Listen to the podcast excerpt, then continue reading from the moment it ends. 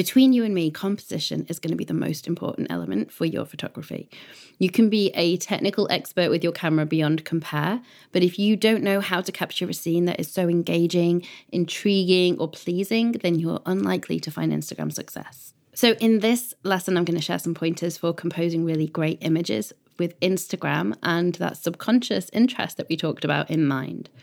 None of these ideas are new, of course. They have been shared by painters and artists and illustrators and photographers for hundreds of years, which I think just goes to prove that no matter how much the platform might change, humans and the way that we relate to the world around us really remains the same through the ages. And as with everything that we talk about in the Insta Retreat, there are no hard and fast rules. So feel free to play with these, to bend and break the rules as necessary.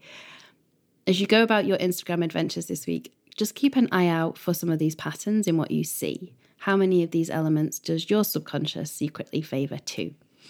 I've shared examples visually of all of the things I'm going to talk about in the written course notes too, so you are welcome to pop on there later and check them out visually and help it solidify in your brain. So, fine detail. We know images with curiosity piquing details that need a closer look tend to gain a lot more clicks, which then usually converts to more engagement, better algorithm ranking, and generally growth. The trick is to show enough in the smaller format that people will see on their explore page to make people take notice and make it worth them clicking to see the full view.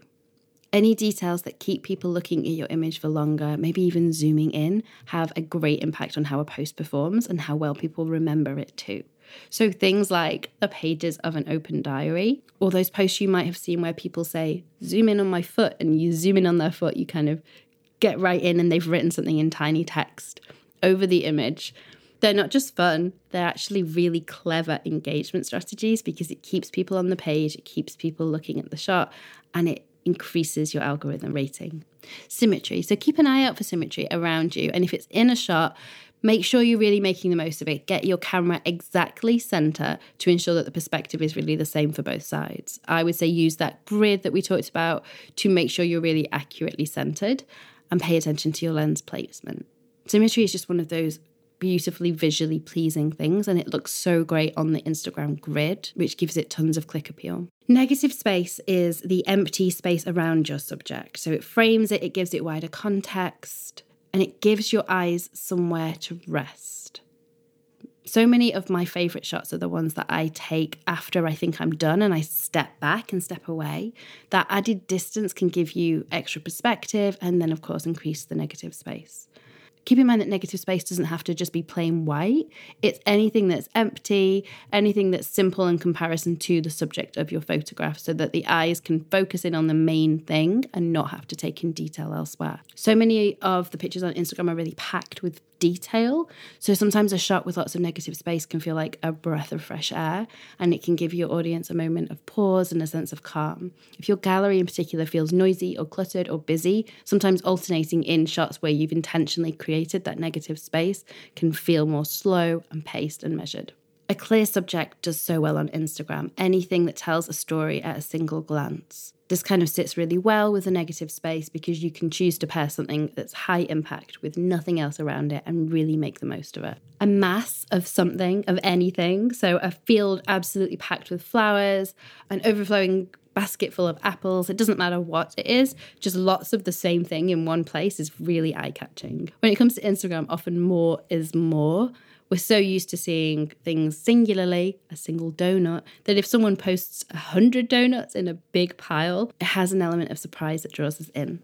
There is a whole world of psychology around our responses to colour, so including colour pops that align with your values can be a really fascinating thing to play with. So that could be a huge pop of one colour, like in the whole mass of something, so you have a field that's completely crammed with red poppies, or it could be a single bright element that contrasts and stands out against everything else. So you holding a single yellow dandelion against that field of red poppies. Anything with a rainbow element tends to do brilliantly well as well. So, thinking about your own colours and the colours you've chosen for yourself, what can you play around with and create an element of surprise? So, an element of surprise is kind of a pointer all of its own. Anything that's going to stop people mid scroll and make them want to look again is going to be worth your time creating.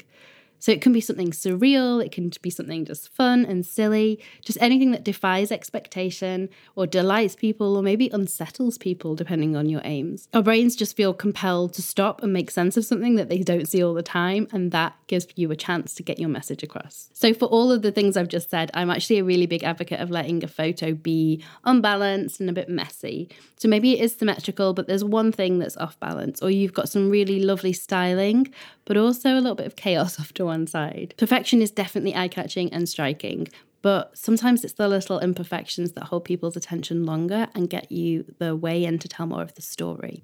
And straight lines. We've talked about this already, but if there are any straight horizontal or vertical lines in your composition, aim to keep them straight. Try and be absolutely parallel to your subject and be on the lookout for any perspectives that are going to warp your image or any accidental tilts of your phone or camera.